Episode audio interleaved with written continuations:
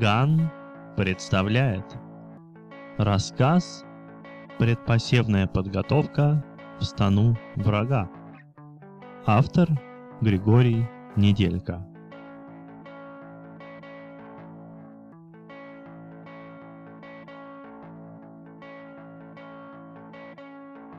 Причина, по которой нет не увидел преграждавшего путь сталактита и со всей силы въехал в перевернутую каменную колонну, очень проста. Его напарник-проводник Мах чересчур заигрался в догонялки с симпатичной мышью из параллельного патруля.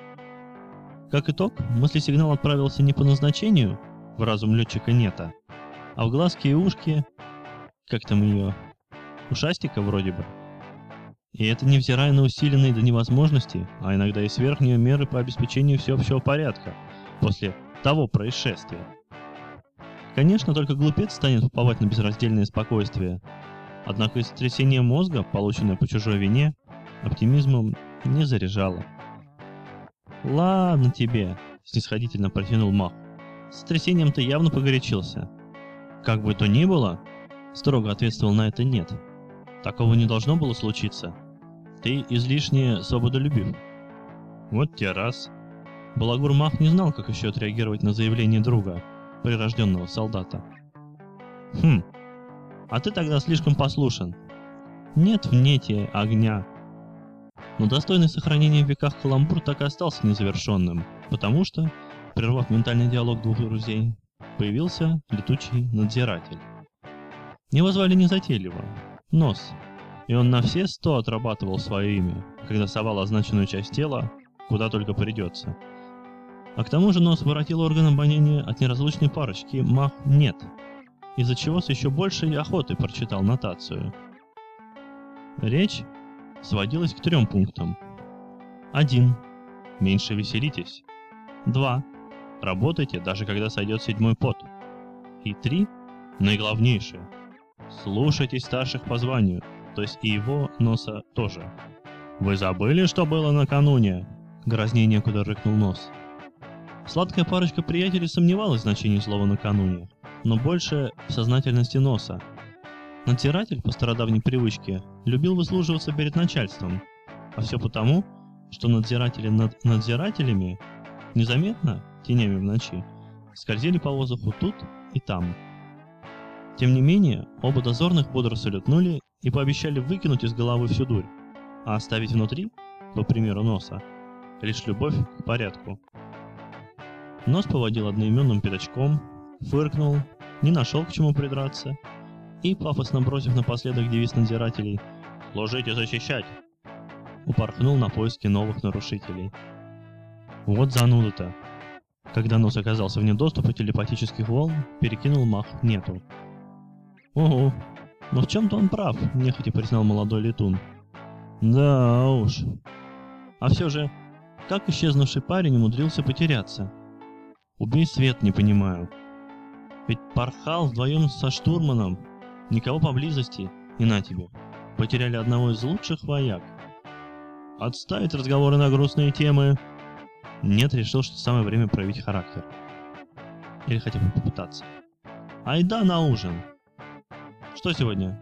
Макароны в кровяном соусе? Выясним на месте.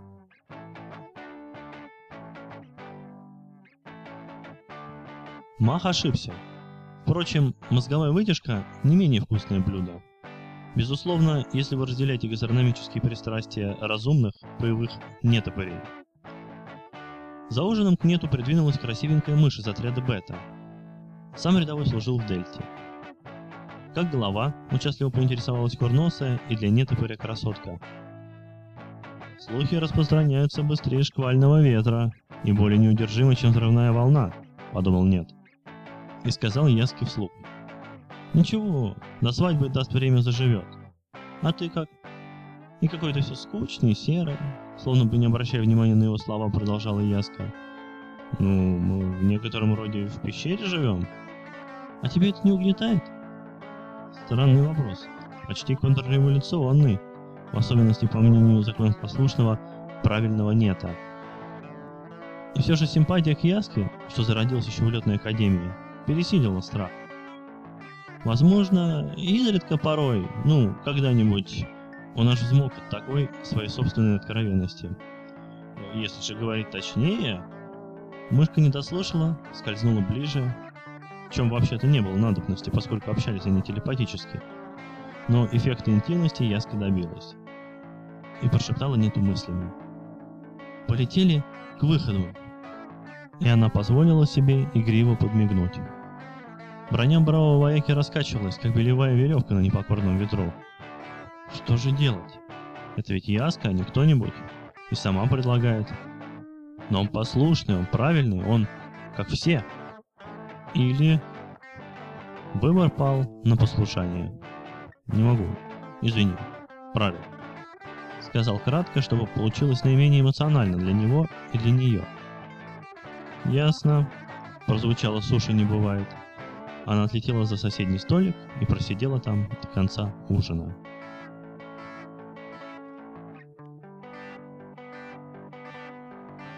Нечто невыразимо, а временами чуть ли не пугающе прекрасное, ослепительный оранжевый круг, падало вниз, за другие пещеры, образовавшиеся в далеких горах, за сами горы, за землю, где они стоят, за леса, что соседствуют с ними, за моря, которые касаются их берегами, за постепенно утопающий в темноте иной мир. Так красиво и так по-настоящему, и не обманчивое зрение – Охранительница память подсказывала. Эти места когда-то погрузились в невидимую, смертоносную, жгучую лавину радиации. Когда-то очень давно. «Красота!» — непритворно восхитилась Яска. «И почему нам нельзя туда?» Мах пожал крыльями. «Говорят, там опасно». Что может быть опасного в прекрасности природы? Говорят, после войны осела... А была ли она? Вдруг молвила мышка. Мах настолько опешил, что раскрыл рот. То есть? Поясни, пожалуйста. Вдруг нас обманывают, пояснила разгорячившаяся Яска. Ты, ты гляжу, фантазерка. Мах мысленно рассмеялся. Серьезно, у запрета должна быть причина. Хочешь выяснить? Гляди, я не мой друг, нет. Соглашусь.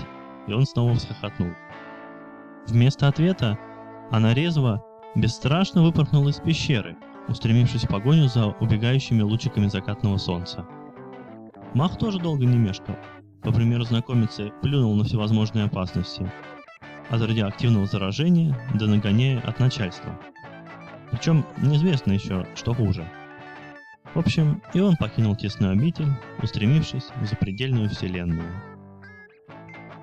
«Не имею ни малейшего понятия», — честно ответил «нет», когда представитель охранной службы задал ему вопрос, где сейчас летуны Мах и Яска.